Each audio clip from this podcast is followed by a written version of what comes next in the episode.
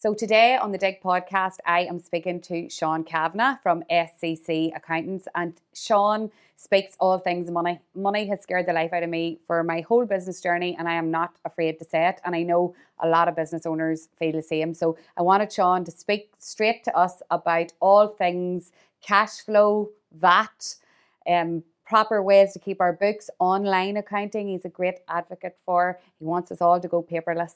And um, he also talks about business development and how once you hand over the stress of the money to someone who knows what they're doing, you're actually free to be that business owner and that entrepreneur that that you know you are. So I can't wait for you to learn um, all the money tips and all the advice that Sean has to give on the Dig podcast today. Welcome to the Dig podcast. I am your host, Caroline O'Neill, and I love to discuss all things online marketing, managing money, collaborations, making that killer pitch, and developing that product that will make millions, as well as so many other topics that will inspire you in your business. Thank you so much for tuning in to another episode of the Dig podcast. It's my absolute privilege to speak to thousands of you each week. Remember, I love to know when you've listened, so screenshot the episode and post on social, tagging me on Dig for Success and Dig Mama, and I will reshare with my audience. I'd also love if you could leave a review for the Dig podcast on whatever your favourite platform is Apple, Spotify, or YouTube. I love to see all your reviews. So thank you for being on the podcast, Sean. You're very welcome. Delighted to be here. Um, so I put it out in social that an accountant was coming on the podcast, and honestly, the messages just came flowing in. And I don't know, you probably hear this a lot, but most of the people that wrote in are scared of the money mindset and the money concept when it comes to their business. Is that something you would hear a lot? Uh, yeah, it probably is, Caroline, and, and, it's probably something that maybe stems from sort of older traditional ways of looking at accountancy. So when, like whenever I was starting out in accountancy, it was very very educational, very very difficult to probably actually maintain a set of books and records. And there's old sort of big red journals and, and massive ledgers that you almost had to be an accountant to maintain. Um, and I think a lot of the fear comes from that. Now, a lot, lot of people, you talk to my wife, she's probably not great at, at, at numbers and uh, uh, whatnot. So typically, some people aren't just comfortable with numbers. But I think the way that the world has moved on, it's moved on in so many ways, but I think accountancy is one of those areas that I've seen, and particularly in the last 20 years, that has really it's really simplified itself. And um, typically technology has as IT platforms has changed so much in our in our lives and in accountancy and in bookkeeping um, anyone who's embraced it has has has been able to take that fear of doing invoices at two o'clock in the morning or three o'clock in the morning, trying to catch up to themselves and demanding themselves. So there's so much out there now that can help businesses mm-hmm. that the likes of ourselves are constantly probably trying to um, get people to engage with the with the new technology. It can make their lives so much ish, you know, easier, and and that can actually allow them to sort of focus on the areas of their business that they can make the biggest gains. Because you know, not everyone was um, born to, to, to to be a bookkeeper. I wasn't born to be a podcaster like you, so and I wouldn't be as good at it. So yeah, typically we're trying to um, yeah use what's out there to make to make their lives easier. And yeah, when I'm listening to you, I'm like, yes, this is why I had an accountant all through my business journey and still do because I just want to hand over. He's good at it and I'm not. And but I still like to know the basics and I like to know what he's doing when I do give it to him. So I think a business owner will always want that knowledge. So that's why I wanted you here today. The first thing that I have on my list, and I suppose it's on my list first because I have a background in retail and a big part of the struggle of my life in retail was cash flow because of the way seasons went and your all your stock came in and nobody bought it till a certain amount of time, I struggled with that a lot. Have you any? Do you want to talk to us just about that topic and how hmm. businesses can take control of that?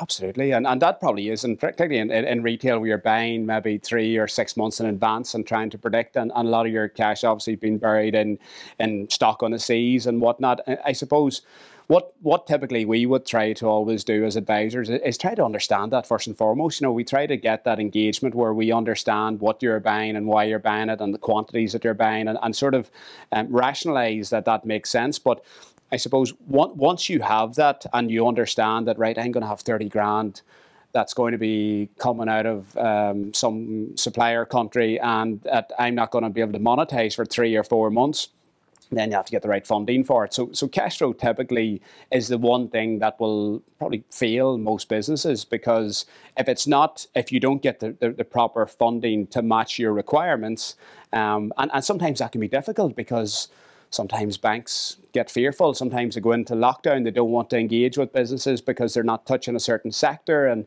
you know, you can probably look at retail where it's at right now, and, and a lot of the turmoil that has had to endure in the last couple of years with, with sort of high streets and, and a lot of people having to move into e-commerce and online. Um, you know, sometimes retail isn't isn't the most um, attractive sector for the banks to support. So if it's not a bank, then it has to be an alternative organisation. But I think the business owner has to you know, typically a lot of we will we will as accountants we'll do the books. We will look at the margins and we'll say, yeah, you've made a 60% gross margin, you've made a 20% net margin, you're doing brilliant, and you look at me and you'll go, Where's, Where's my money? money? Oh my God. and, and, and, I'm constantly going, yeah, but look at all this look money you that have you have in stock or the money that you're owed. And um, But t- typically, I suppose it's fundamentally you have to understand where, how, you, how, how your sort of goods are coming in and, and how quickly they're able to get monetized. And in accounting language, that's a working capital cycle. So once you understand the working capital cycle, then it's easier to probably accept that, okay, well, well, at any one point in time, I'm going to have 50 grand that's going to be sitting in stock or monies that are owed to me.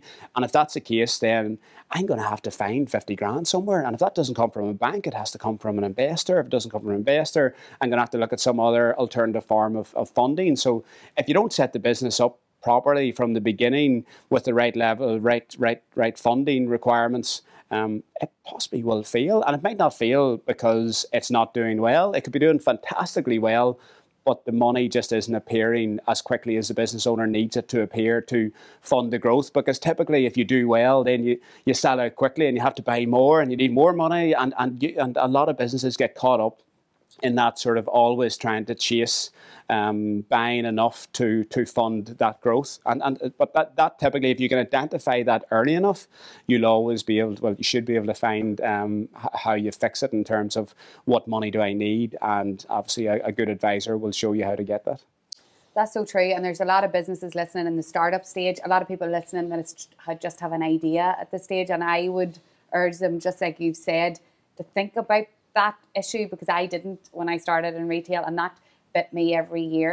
And I never learned. And I, I, I look back now wishing I had have educated myself more on that situation. Cash flow killed me every year. And I, I was, in my eyes, a successful business and very, you know, it was very busy and and and and I was very proud of it and all. But my God, was I chasing my tail for money the whole time because yeah, yeah sitting in stock and it was, it was with me, but it was in the club and they hadn't given me the money. And it was just a constant circle, you know. So I wish I had known more. I think once business owners accept that and are able to, so so we'll typically model out what, uh, say, a year's trading, particularly maybe the first year or two in business. That that's probably when businesses are at their most vulnerable. And there's a really scary stat out that like 70% of businesses fail within the first year. And, and that's typically why they fail because they don't have the foresight or, or maybe just, you know, typically you, you maybe rush into things and, and if you're not getting the proper advice, you don't understand it. And, and if you can't see the money then available at the end of the month to pay your car loan or pay your mortgage, then all of a sudden you go into some sort of a meltdown and, and it gets it, it becomes a big issue. But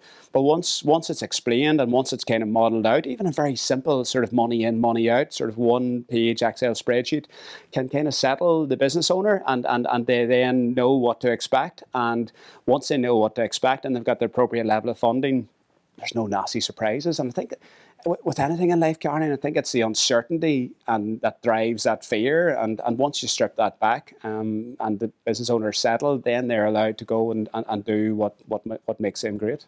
I agree that. I know. And then the other, that word that I'm about to say to you gives me the heebie-jeebies, VAT. so VAT, what, what, like a lot of, like, there's a lot of people that I would be out with, businesses and stuff that are just starting up. They don't even understand what that is. Yeah. What is that, Sean? Why do we have to claim that, get it back, give it back, claim it back? I'm like, what is this but, about? That's a great way of the revenue getting money out is of a business. Right. Uh, I don't Caroline, really uh, understand it. Again, look, it, it, and, and it's such a minefield that in that there's no really one size fits all. There, there genuinely isn't. I wish there was because mm. it'd be so much easier. And I think that's again that that's what the the difficult part with most business owner is is that no one can tell them um, for sure, uh, like uh, exactly the way it should be done, but you can plan for it. You can, um, so you know, some businesses will be selling multiple products. A shop can be selling bread that doesn't have VAT on it. But you know, the Jaffa cake one's probably the best analogy. There's a whole court case around whether Jaffa cake was a biscuit or a cake. If it was a biscuit, there was no VAT. If it was a cake, there was going to be VAT on it. So there's lots of these legal battles that happen in the background. Um, there was one a number of years ago on hot food and cold food, and that was affecting shops. So you'll have lots of businesses that have sort of multiple um, percentages of VAT, whether that be 0%, 5%. 12.5% in hospitality at the moment. Used to be 17.5%. It's 20%. It's 23 in the south. So all of a sudden, you have all these moving targets of numbers. Um, and, and I suppose the, the, the, most important thing, well, firstly, that, that, they're on the right VAT rates and they're charging the right VAT rates, but it's cash flow, Caroline, again. Mm-hmm. So if, if, you, if you get the VAT piece wrong from the outset, um, it can cost you money. That, that's, that's a danger. So, you know, typically we'll always be working with clients to try and work out whether what they're selling or, or what service they're providing, whether that is valuable or not. If, if it was children's clothing, there's no VAT on the sale of children's clothing, clothing, but on, on the sale of adult clothing, there is. So I think it's always very important to, to work out what the business is doing and whether there's going to be VAT on on the on, on what they're selling. Um, and it, it, it really comes down to how they are buying and as to whether it's beneficial to them to say register for VAT earlier. So the the, the revenue dictates that once you pass uh, a threshold of £85,000, you have to register for VAT. You have to be making quarterly returns or monthly returns at that point. But for, for, for a number of businesses, it actually makes a lot of sense for them to register for VAT earlier than that because they're able to get refunds maybe on maybe they bought a piece of equipment or maybe they've bought a building that has VAT on it. Um, and it can be used as a good way of, of, of getting refunds. So there's a lot of businesses that I'll work with that their cash flow is highly reliant on on getting refunds of VAT. And um, you know, a, a, good tip sometimes is that whilst whilst the revenue uh, will dictate that um, most VATs are quarterly VAT, so every three months you, you put in a return and you'll get a refund back. You can actually go to revenue and say, you know what, I'm because I'm taking refunds, I want those quicker and I want those on a monthly basis rather than a quarterly basis, and, and that gets their money back quicker quicker. And all of it really just feeds into um, is my cash sitting with me or am I going to have to pay it to HMRC? So it, it, it's part of that working working capital, that cash flow cycle that I spoke about. Um, most important thing to know is if it's done right, um, you it can be a, a, good advantage for your business. If it's done wrong, it, it can really suck your cash flow and, and create nasty surprises at the end of every quarter where you're having to make a phone call to someone and say, by the way, do you know you owe 15 grand of that? And they're going, oh going, my God, do you have, have to money. make those phone calls, Sean? because I, I remember getting them. I'm like, and I always went, I guess, what? I didn't know it was that much. And I'm sure that's the response you get from loads of people. Yeah, but yet, yet again, I suppose with with bookkeeping systems and, and things that people are going to people should be aware. So now it, it, used to be the old way of doing it. Really was you know bundle everything into a plastic bag ah! and fire it into the accountant, and the accountant's sort of panicking and see the Tesco bag coming at them. Uh, and uh, but look nowadays it really should be a click of a button. Uh, at any point in the day, you should know roughly what that, that that you may have to pay out, or you may be due back if you're lucky enough. And I it was interesting there you said about the I didn't know you could do monthly returns, which makes sense that that would help you get money back in. So maybe there's businesses listening who didn't know that, so that's good information for them. And I, I was going to talk about another topic, but I'll come back to the Sole Traders Limited Company because I wanted to jump to not the Tesco bag, the, any and cloud, uh, like cloud software that people could use because I was a Tesco bag woman for 12 years. Oh my God, I'm so embarrassed to say that. But flip, I probably, I'm still a Tesco bag woman actually, I'm thinking, but my poor accountant. But I use Invoice to go now yeah. I, most recently and I find it very good. But me and you did talk before we came on air. What ones do you recommend or what ones have you seen your clients use well for managing that bookkeeping? Yeah, well, typically, Caroline, like for me, it's trying to simplify the process for the for the business really and, and the business owner, um, and and personally, and, and uh, we, we, we use them all, but personally, the probably easiest one that I found is, is Xero, X-E-R-O, which re- really b- breaks it down from you know, typically what, what is bookkeeping? It's money in and money out of your bank.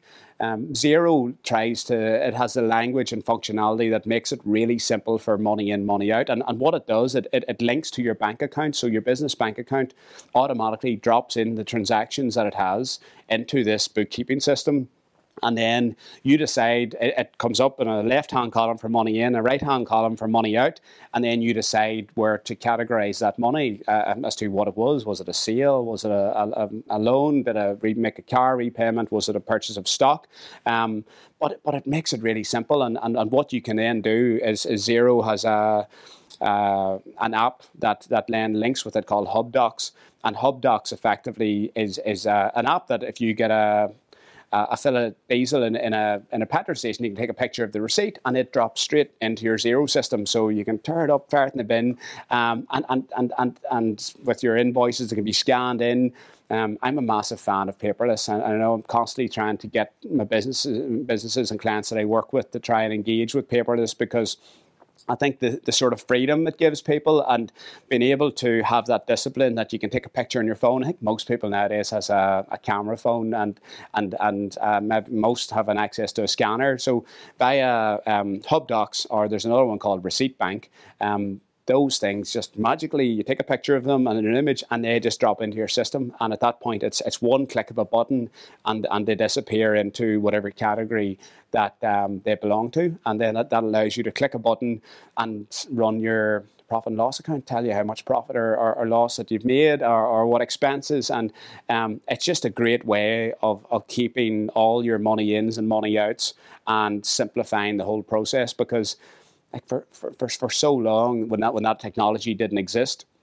Um, you know, you're having to key in, you're having to maybe people writing down in ledgers, um, keeping the Tesco bags that stuff was getting lost or the kids were running off with or, or, or a dog was eating it or something. So um, to, to, to be able to take control, typically what what what we find is that we spend most of our time trying to speak to the business owners to, to make their lives easier, to say, you know what, don't dement yourself. Take a picture of it, let it drop in. It's 20 quid a month or whatever it is, and it'll save all those late nights. It'll it, it, it, makes our lives much easier. It'll be cheaper because you're not having to pay bookkeepers or accountants to do sort of you know data data input. That's that's what most of it is. So there's lots of these apps that that has all the image recognition. It'll it, it automatically drops in the date of the receipt, the um, who, who you paid to, the amount, the VAT element. All of that drops in automatically. So all you're having to go into your system and just hit a wee tick, and it just disappears. So it um, quite often we will clients will say, well, look, maybe maybe that's too much. Um, I'll not be able to handle that, and we'll say, you know what, trial it for a week. It's free to trial. Mm-hmm and uh, 95 times out of 100, um, they'll come back and say, Yeah, that was amazing. That's made my life so much easier. And as an accountant, then as well, it, it makes our lives easier as well. So we're not having to charge as much um, for the business. And we're allowed to sort of spend our time in the areas that make the most gains because like you don't know how many hours I'm spending punching this stuff into, into a system. So if you know the stuff's already in the system, you know that I haven't spent my time there and I'm able to sit down with you and properly sort of talk about you know how you can improve your business, how you can drive your sales, how you can reduce your expenses, and that that's ultimately where I think accountancy will end up going and bookkeeping will go. And I think um, we're at the early stages of like artificial intelligence and, and all uh, like some of the technologies that are that are out there um, really in the future is going to uh, make everything just go digital and, and we're all going to have all the sort of legwork taken out of things and hopefully I think that's a good thing we'll be able to spend our time either with the Telling kids. us how to make more money. Either with the kids in the park, making more money, or enjoying our lives somewhere. So, that. you know what? When you're saying all of that, I, I, think it's about discipline on the business owner's behalf, isn't it? Too like you're saying, that's a very easy system to use, and like I'm a pretty au fait person with technology and all, but why do I still keep the Tesco bag? Because it's just like creating a habit that I need to get into the habit of taking that picture, isn't it? Absolutely, and, and, that's all it is. It's, it's two it's seconds, and I think as, as most as most people now are more comfortable, like like a lot of apps that we now use are take a picture of yourself or take a take a picture of something. Um, so it is it, it's a habit. It's breaking a habit, habit of lifetime. I, I, saw my parents; they, they used to use that Tesco bag, mm-hmm. and and this is the way it is. But um, once once you engage and embrace with the te- technology, you'll never go back. Um, because the amount of people that I've, I've seen it happen in so many times, and people will come back to me and go, I'm not sitting at two o'clock doing invoicing, two o'clock in the morning doing invoicing. God, I've got time to take my kids to football or to go to the, go to the park in the evening. So it, it's really about just making lives, making people's lives much easier, and, and, and taking that sort of stress and fear of accounting away from from the business owner. Know, oh my God, there's be so many businesses listening. I know this. So it was Xero Sean was talking about, and we'll put it in the notes that are part of the um, description of the podcast so people can see exactly what it is. But um, I'm gonna I, am gonna do it. So yeah, and, and, and look, there are other ones. Me. Obviously, Sage has come out uh-huh. with a competitive version of it, and there's QuickBooks, and mm-hmm. so like yeah, I personally like Xero because I think it's mm-hmm. easy to use, but there's lots of others as well. Karen. I use Invoice to Go to create yeah, my invoices, yeah. and I really like it um, as a invoice keeping thing. Yeah, yeah, yeah, yeah. Connect, we work with like it too. the way you're talking about. It's, it's probably not as um, functional and yes. advanced as some of the Xeros yes. or Sages or QuickBooks, but yeah, look, I, I suppose the, the most important thing is that the business owner is using something that they're comfortable with and that they're going to embrace because there's no point us throwing in a system and them not engaging with it. Sure, you're mm. gaining nothing at that point. You still have your Tesco bag. Walk about with it anyway under my arm. I know, I know. So I want to go back to what I was going to talk about was sole trader versus limited company. So a lot of businesses in their infancy are like sole traders and then they come across this instance where like, oh, should I be limited? Oh, should I be limited sooner. Oh, too late. So, or you know, I should have done it. Um, what any advice around this topic? Yeah, look, uh, this is something that, that we probably deal with every day in day out, and the, the dating historically back, uh, like people didn't embrace probably limited companies 10, 20 years ago, whenever I was starting out in accountancy, um, because it was quite onerous. You had to fill in loads of forms, and then to get, if the business, say the business didn't succeed, then trying to get rid of the limited company was more forms and more hassle, and there was just, there was just, just, just, just too much, too much admin to go with it, and company secretarial stuff that, that, that went with a limited company nowadays a lot of it's done online. Um, I'm I'm a I'm a huge fan of, of, of the limited company. Why? It's because it protects the business owner. You know, it, it, it creates a a legal structure that if if the business was to fail, no one can touch you as an individual or your family or your home, and ultimately that's what's important to people, Caroline. So you know, um, it's it's it's very easy to set a limited company up. It gives that element of credibility. Obviously, that you know, if, if somebody's doing a bit of business and, and there's a limited company there, some people can see and go, all right, well, I can see them on Companies House. They're real. Um, that's their address, so I, I now trust them more, and I think that's something that, that, that I would I would I would often try to convey to my clients is that you, you always have to remember everyone's watching you nowadays, and, and Companies House has a lot of information that that everyone is watching and everyone's seeing accounts going in, and sometimes that will make ner- business owners nervous as well because then they're going, okay, if I go to a, a limited company structure, then a small page of my accounts is, is, is visible with Companies House. So if, if, sometimes people don't like the fact that people may be able to put two and two together and realize, God, they're doing well, or maybe not so, doing so well. Now, th- there are other options out there that you could have an unlimited company, which means that you don't have to publish accounts.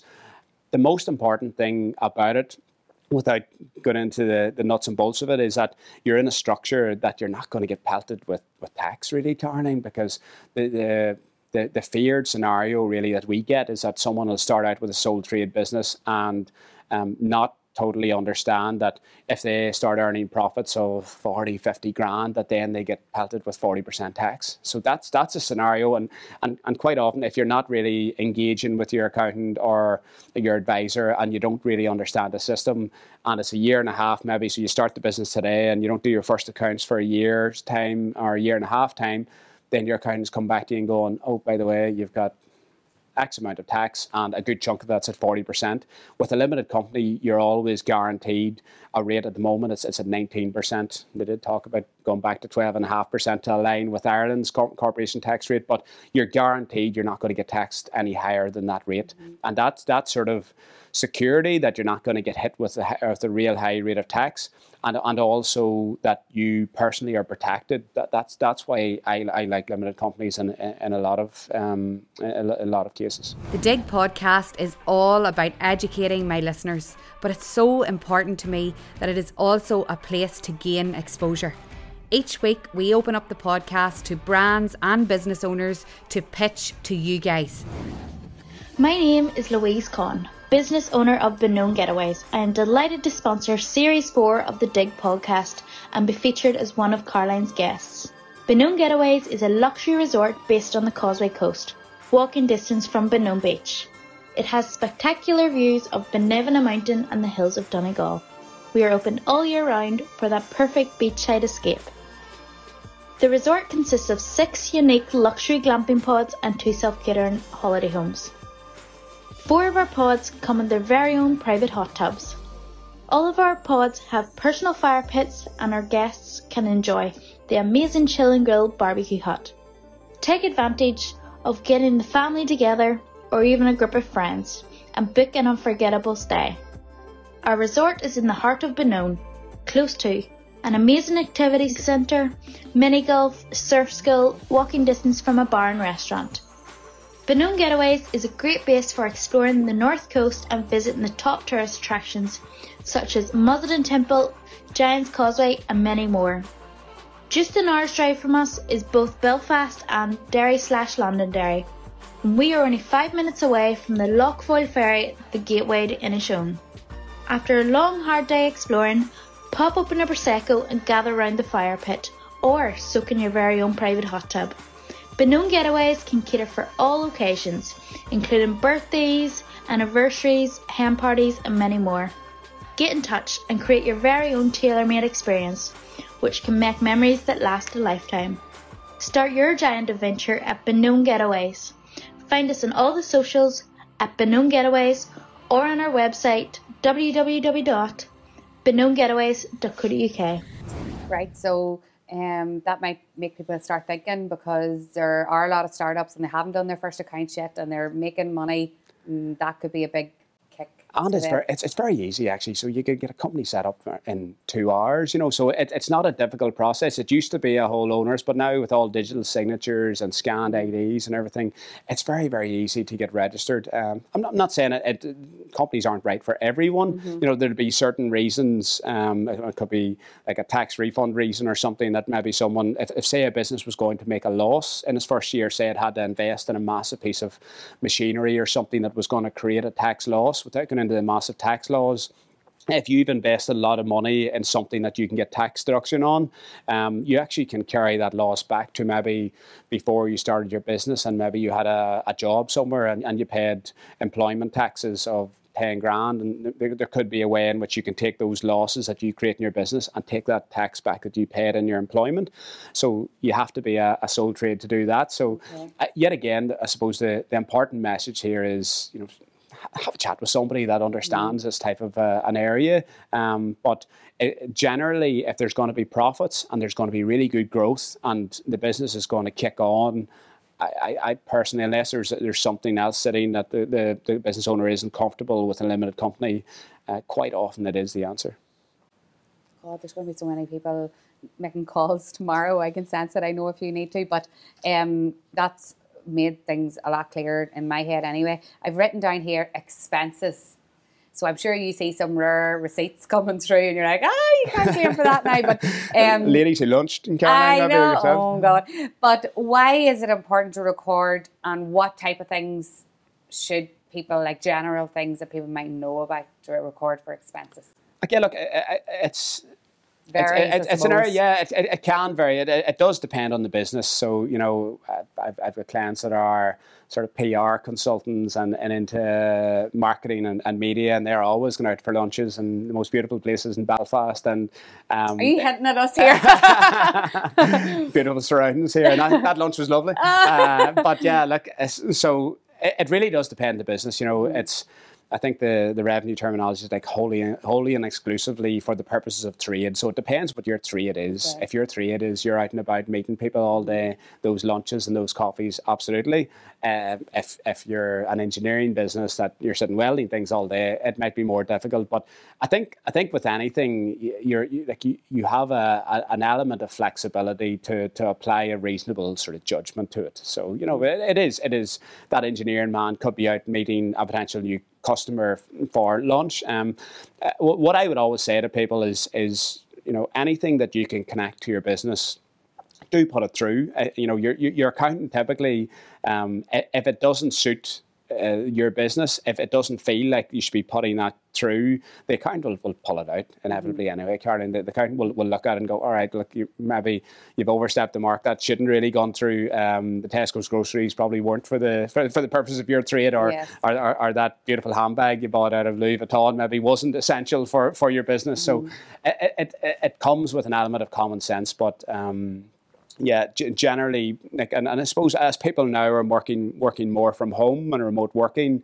you know, there, there has been a, a greater scope then for putting through home home costs, and a lot of people have kitted out um, offices at their home or maybe put an office in their garden, um, and, and that probably has expanded um, the, the, the likes of uh, expenses that the working from home, the old working from home rule that used to have to try and sort of apply a percentage of when you were working and, and whatnot. But say, uh, the way people are operating now, it probably has widened the gap. But it is important that people are thinking about how the likes of cars are always a very topical one because um, the the rules are changing very quickly on, on, on what you can reclaim from uh, a tax deduction point of view in cars. If you're burning a hole in the, in the, ozone layer with a Ferrari, it's not going to be so good to put through your company. You might want to just claim a mileage. The revenue have like an approved mileage rate that it might be more tax deductible to claim a mileage rather than putting the vehicle through.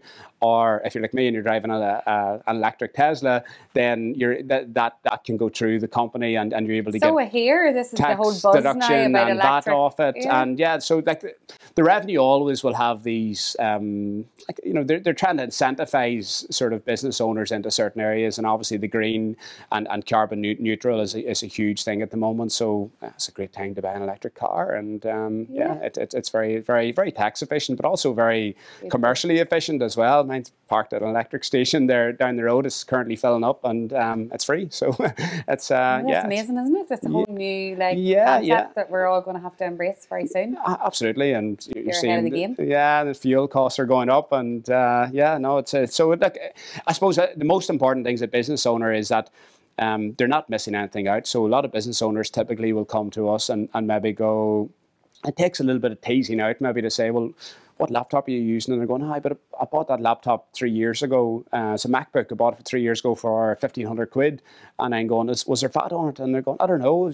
Uh, does Apple charge me VAT? And I'm going, yeah, they do. There's 300 quid of VAT on that. Why don't you reclaim that through your VAT and, and put that through your business? And you're going to get another, you get 300 quid off the VAT and you'll get another few hundred quid off your um, tax and they're going, but can I do that? And I'm going, of course you can, because the revenue allows capital items um, to, to, to come into your first year of accounts, and you can also go back a number of years and reclaim things that were attached to your business that has VAT on them. No, so hang on, I did not know this. I'm thinking about my wee MacBook that's sitting there. I'm like, maybe, there you go, get yourself a tax deduction and VAT. But yeah, look, it, it does, it does. So like, effectively, like people are always taking things from their sort of personal lives and applying them to their business. You know, phones and laptops mm-hmm. and say home offices now become massive, and and so there, there and internet costs, all all that there. So li- literally, it's it's trying to look at, at what it takes to run your business, um, and and you have that obviously entitlement then to to apply that you know sometimes there is an element of, of judgment and subjectivity to yeah. it but um, they kind of do that absolutely absolutely a common sense approach Caroline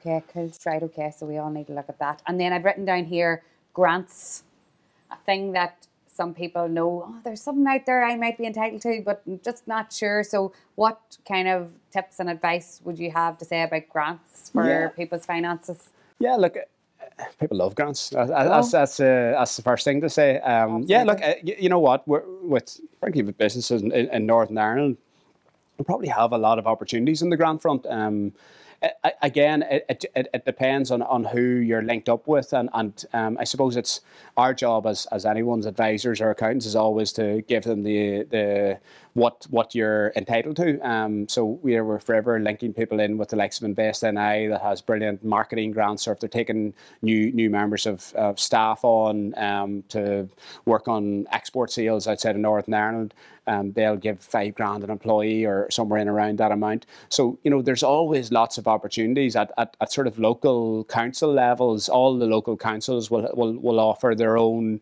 sort of grant opportunities. Um, so you know, there was one in Mid Ulster there for I think it's a marketing grant for three or four hundred quid. But typically, there's there if you look at the council levels, you'll always find stuff for marketing, maybe for IT upgrade, for upgrading premises on High Street. Um, they're, they're, forever there. I suppose it's it's just being aware of um, how to get them, and like a, a lot of people I deal with just don't have the heart almost to go through the process. So like quite often we'll I'll say to them, oh look, there's a there's a two grand grant there if you want to complete that form and they look at the form and it's ten pages and they're going, ah oh, Sean, I, I, I, me, Sean. I can't I can't even I can't even I can't even do my invoicing this month. Uh-huh. And, and that's typically then I'll say, right, well tell you what, I I'll, I'll do it for you because I don't want you to lose the money. So yeah. um it, it is like there's there's a lot of there's a lot of businesses that are really tuned into it and are doing really well, and, and the likes of Invest NI or Intertrade Ireland um, or any of the sort of local councils are forever. And there's like a DARD farm diversification, diversification grant that comes out every every once in a while, and they do like the, the brilliant pots of money there for businesses. So it's really being aware and, and having the knowledge that those exist, um, and then hopefully then you'll, you'll you'll be able to access them. But they're they're always there for people, for marketing, for IT, and any business that are kind of looking at growth and buying a piece of equipment or um, trying to scale into like, like obviously a, a lot of the sort of e-commerce um, stuff that people are now you know, Northern Ireland businesses no longer have to wait for businesses to walk through their doors. They can they can now go on to you know kind of your ASOSes and on all these like beautiful IT retail platforms that are that are set up um, throughout, the world and, and having access to those. The Amazon model is, prob- is probably the best one. So you know those are export sales. You're selling to the rest of the world. You're using sort of Northern Ireland employees to sell the rest of the world. That's that's Invest NI all over. So you know, there's there, it's really just having the having the knowledge to know what you're entitled to. But there's lots out there. I know. I think businesses are traditionally not very vocal. Like I was out with a group of girls the weekend. We're talking about business and our different ones, and and we talked about Invest NI, and I said to one of them, um, you know that if you're like you know you're posting your product like over like the UK and uh, you know Europe and all that you pro- you would be uh, like a typical invest NI because we're like what what I could be an invest it's like yeah you've been doing this for years and you should already be an invest account and she's already And another one of the stipulations is it maybe have to be a limited company as well. Quite often, uh, Invest NI say, right, we have to be a limited company. So Yeah. a lot of these sort of tips and, and hints, maybe, you know, they, they they all tie together. So, you know, but, but once you get things sort of set up and you, and you know what you're entitled to, it's, it's all, it should be quite easy from there on. I think know. businesses need to say what am I entitled to and then not be afraid Absolutely. of the process and, which and, lies and not ahead. to be in, and like there's a lot of people that aren't shy uh, Mm-hmm. in coming forward and, and taking those grants so uh, yeah look and, and those those things um, those wee 300 or 500 or 1000 pound bonuses they're, they're massive in terms of that we talked about that, that, that cash flow Mm-hmm. cash flow is the thing that sucks the life out of most businesses so ha- having access to those re- really just gives you that little, little bit of oxygen that you maybe need just to just to settle you and, and you are just just taking advantage of, of what you're entitled to really Absolutely. Um, so that brings us when we're talking about importing and exporting, like cross-border trading. I this gives me the heebie-jeebies as well because it scares me all the different legalities now with like cross, and it's just got to be a minefield, hasn't it, recently? Yeah. But you know, I know you specialise in that. Yeah, we do, Caroline. So, like, um, I suppose, uh, and, and, and where, so I, I- initially started up in the Moy and, you know, I used to work a part-time job in Monaghan, the Four Seasons Hotel. So I always had the cross-border sort of thinking in, in my head anyway. Uh, I always found it weird that a lot of people don't um, probably look at, at, at the access to the likes of the Irish market and, and whatnot and going down south. So um, yeah, we set an office up in Dundalk and, and we have that linkage there. But a lot of businesses, particularly with Brexit. Brexit really um, magnified the importance of, of the cross border trading and, and the businesses that kind of set themselves up properly that were able to maybe look and go, all right, well, I actually do sell an awful lot into uh, Dublin or Cork or Galway, and I have people on the ground, and they were maybe beforehand getting tripped up with um, lots of sort of like RCT rules, which is equivalent to CIS in the UK. There, there's all these sorts of abbreviations and things that that really can either um, lead to money being held back if, if people are selling to a certain market in, in, in, Ireland. Um, but if again, if you if you get the structure right from the outset, it can actually be a massive advantage. So I- I've a lot of businesses that since, since Brexit have maybe looked at, at expanding their business and set up like a subsidiary company in, in Ireland Ireland has a, a corporation tax rate of twelve and a half percent. So now they're they're selling a lot of stuff from Ireland maybe even into France, into Spain, into Italy, and I come back to them and I'm going, you know what, that is a great move. And they're going, why? And I'm going, well, you're now paying 12.5% tax on all those profits that you're making, um, as opposed to beforehand you were paying 20 or, or mm. 20 plus. So um, I, I, the, it can be a threat if, if you look at it in that way in terms of all the uh, hassle with moving goods cross border and whatnot. But if you know how to do that and you get that mm. property set up, um, it can also be a massive opportunity for the business. My mind's still boggling though, so I would still need someone like you or someone in that your field. Like you know what you know, and I know what I do. And most business owners, like if you're yeah, you know, and, and, and, and, you know what, business owners don't really need to. I know. They, they probably only as as long as they know that, that they're not overpaying or, tax yes. and, and they're getting their grants and they're and, and things. I think it's it's that sort of that they're content that things are in control, that their mm-hmm. business, all their finances are in control, and there's nothing that they're going to kind of regret later. They're not going to look back and go, oh God, I overpaid tax. Why did I do that? That was silly of me. Um, or I missed out on that massive grant opportunity. So mm-hmm. all this really is just sort of getting your business on the proper sort of footing and allowing the business owner to, to, to grow it and drive it in the way they see mm-hmm. fit. And that's what you do. Like I've written down here, like business development and growth is a big passion of yours because yes, you want to get the systems in place, but then you're all about how do we bring this forward, uh, right? Again, look, Karen, to be honest, I, I, didn't I didn't go into accountancy to probably sit there and type numbers into a computer all day. Um, thankfully, now there's lots of systems that'll do that automatically for us. But uh, t- t- typically, I, I, spend my time trying to understand the business owner, trying to understand what makes them tick, and trying to understand what they're trying to get out of it, and, and whether that whether that means it's someone that that does a hundred grand at year one and is happy to do 100 grand year two, but are going to work two days a week, or whether that means that person wants to go to 500,000 or wants to go to a million pounds. Um, it's, it's, it's trying to help them sort of get out of it what they want. Um, and as, as, as sort of cheesy as that sounds, that gives me a kick. You know, the, the the decision that I'm involved in that uh, means they move into a new market and are able to grow their business, and their business now is being um, marketed and advertised on a global basis. Um, that, that, that, that's that's what I have the passion for, and I suppose I'm trying to get all, all our staff constantly to be inquisitive, to ask a question, to, to build those sort of relationships with clients that then the clients feel as if we're part of their team almost because I, I, do believe that artificial intelligence will take over and do all those in data inputting and number inputting and number crunching all in the future.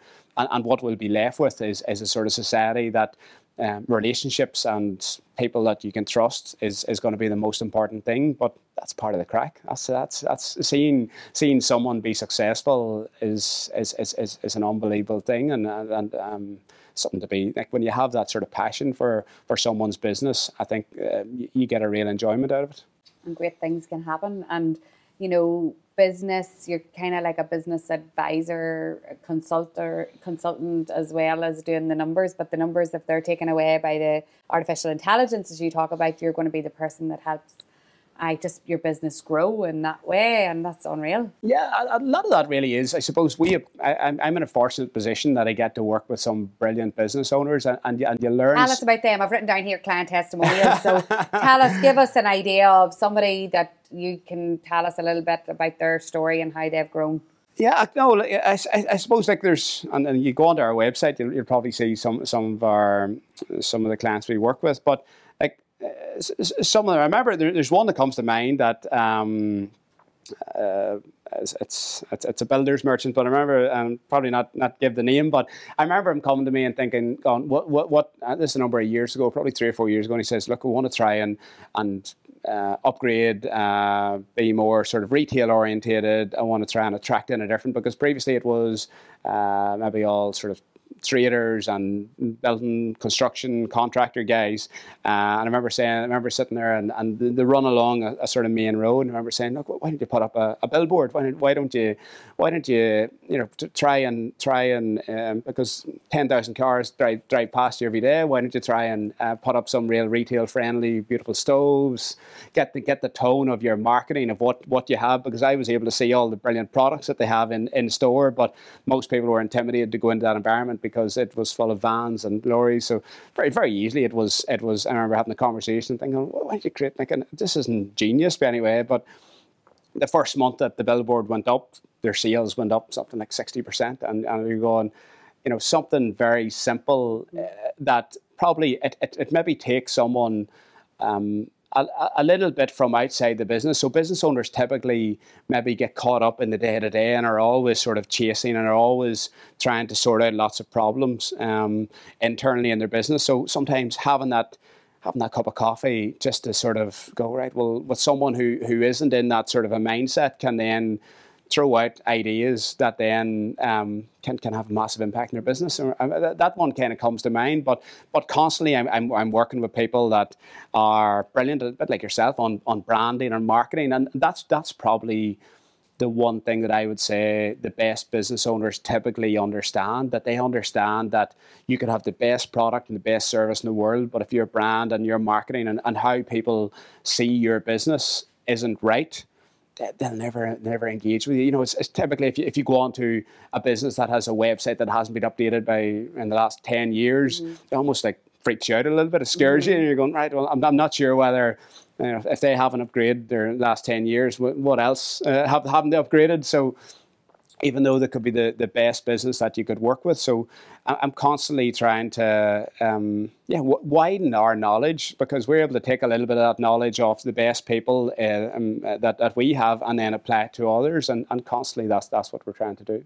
So before we came on the podcast, we were having a conversation, me and you and the team here, about influencer marketing and how that has changed the landscape for businesses so much and how it's actually mind blowing the amount of like investment that businesses put into that. You've seen obviously a big shift with your clients yeah, in that way too. Yeah, and and and the, the, great thing with that, Caroline, is that it's tangible. So yes. accountants love things that you can pin numbers to. Mm. So you know, we work with with with some really really big clients that that are able to tangibly link um, how an influencer brings in sales for them. So they, the, the systems are built obviously so that reports can be run to say uh, Caroline Dig brought us in twenty thousand pounds mm-hmm. last month, and our margins on that is twenty percent. So mm-hmm. we own Caroline Dig X X amount of pounds. So you know it's it's tangibly able to be uh, quantified. So typically.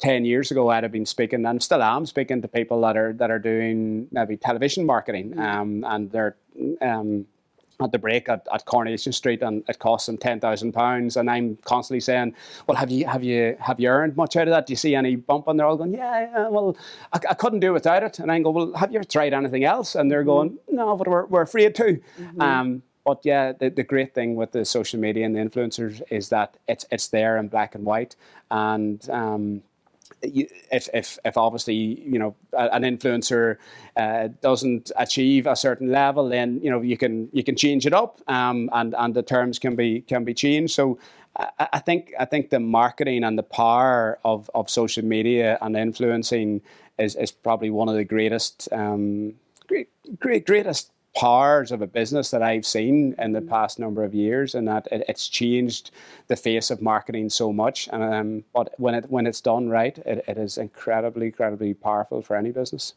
Absolutely, and and I suppose the fact that you can then like some businesses will come to you wouldn't even be aware of the opportunities are available. So it's great that you're able to be an advocate for that to them, which is brilliant. Um, I oh my god, like Sean, I can keep going and going, but I just I feel like that fear of money needs to lift off business owners, doesn't it, in order for them to be free to do, like you said, to do what they're good at? I, th- I think it's just taking control, Caroline. You know, that, and that's typically whenever I first sit down with, with anyone, it, it's really trying to understand what what what what freaks them out, what mm-hmm. what they're afraid of. Um, and and then taking that fear away from them and saying, you know what, look, that's that's not a big deal. We can I can I can get that I can get someone to show you how to mm-hmm. um, put those invoices onto that system. I can I can I can get someone to show you how to take those pictures and those will drop straight into the system. Um, and and yeah, like I, th- I think the best advisors typically take that fear away, show people what is possible um, and, and, and then just allow them to fully focus on what makes them great. And, and, and that can be different things. Some business owners will be production orientated and will be coming up with brilliant products or efficiencies in their, in their workshop, whilst others then it's a sales and marketing. And, and it, it's just really it's really simple actually whenever you think about it it's just allowing them to spend their time where their time's best spent if they're not a, a good bookkeeping person, then get a system in or get a person in that's going to do your bookkeeping. Mm-hmm. Um, the, the, the, business owners that maybe don't do that, that I would work with, I would see them struggle, and you're constantly getting those conversations of, oh, I'm, I'm demented, somebody's not doing something, and then going, but you're not a good production person. Get someone to manage that person somewhere else, and you spend your time elsewhere. So, um, yeah, it's only really when you make a real good connection with that business owner and, and they trust you enough to tell you everything, warts and all, then you're able to make the most difference in their business. Mm-hmm. Unreal. It sounds like you do such an amazing job for your clients. And yeah, I try, um, you know. Uh, no, honestly, like you came, like loads of people recommended that you come on the podcast, Sean. So, and the fact that you've given your information so freely too is brilliant for business owners because we need to educate people. But thank you so much for being on the podcast. No, I hope this isn't the last thanks time. for having me. No, we're going to need you back when all the, the other changes come in. I want to know how that Tesla goes with saving you money and stuff. But um, thank you so much for being on the Dig podcast. No, thanks for having me, Caroline. Remember, if you do listen to an episode, screenshot it and share it social. Remember to tag me so that I see it and I can reshare on my platform. I love to see everyone tuning in each week. It has been an honour to be your host. I look forward to our next episode.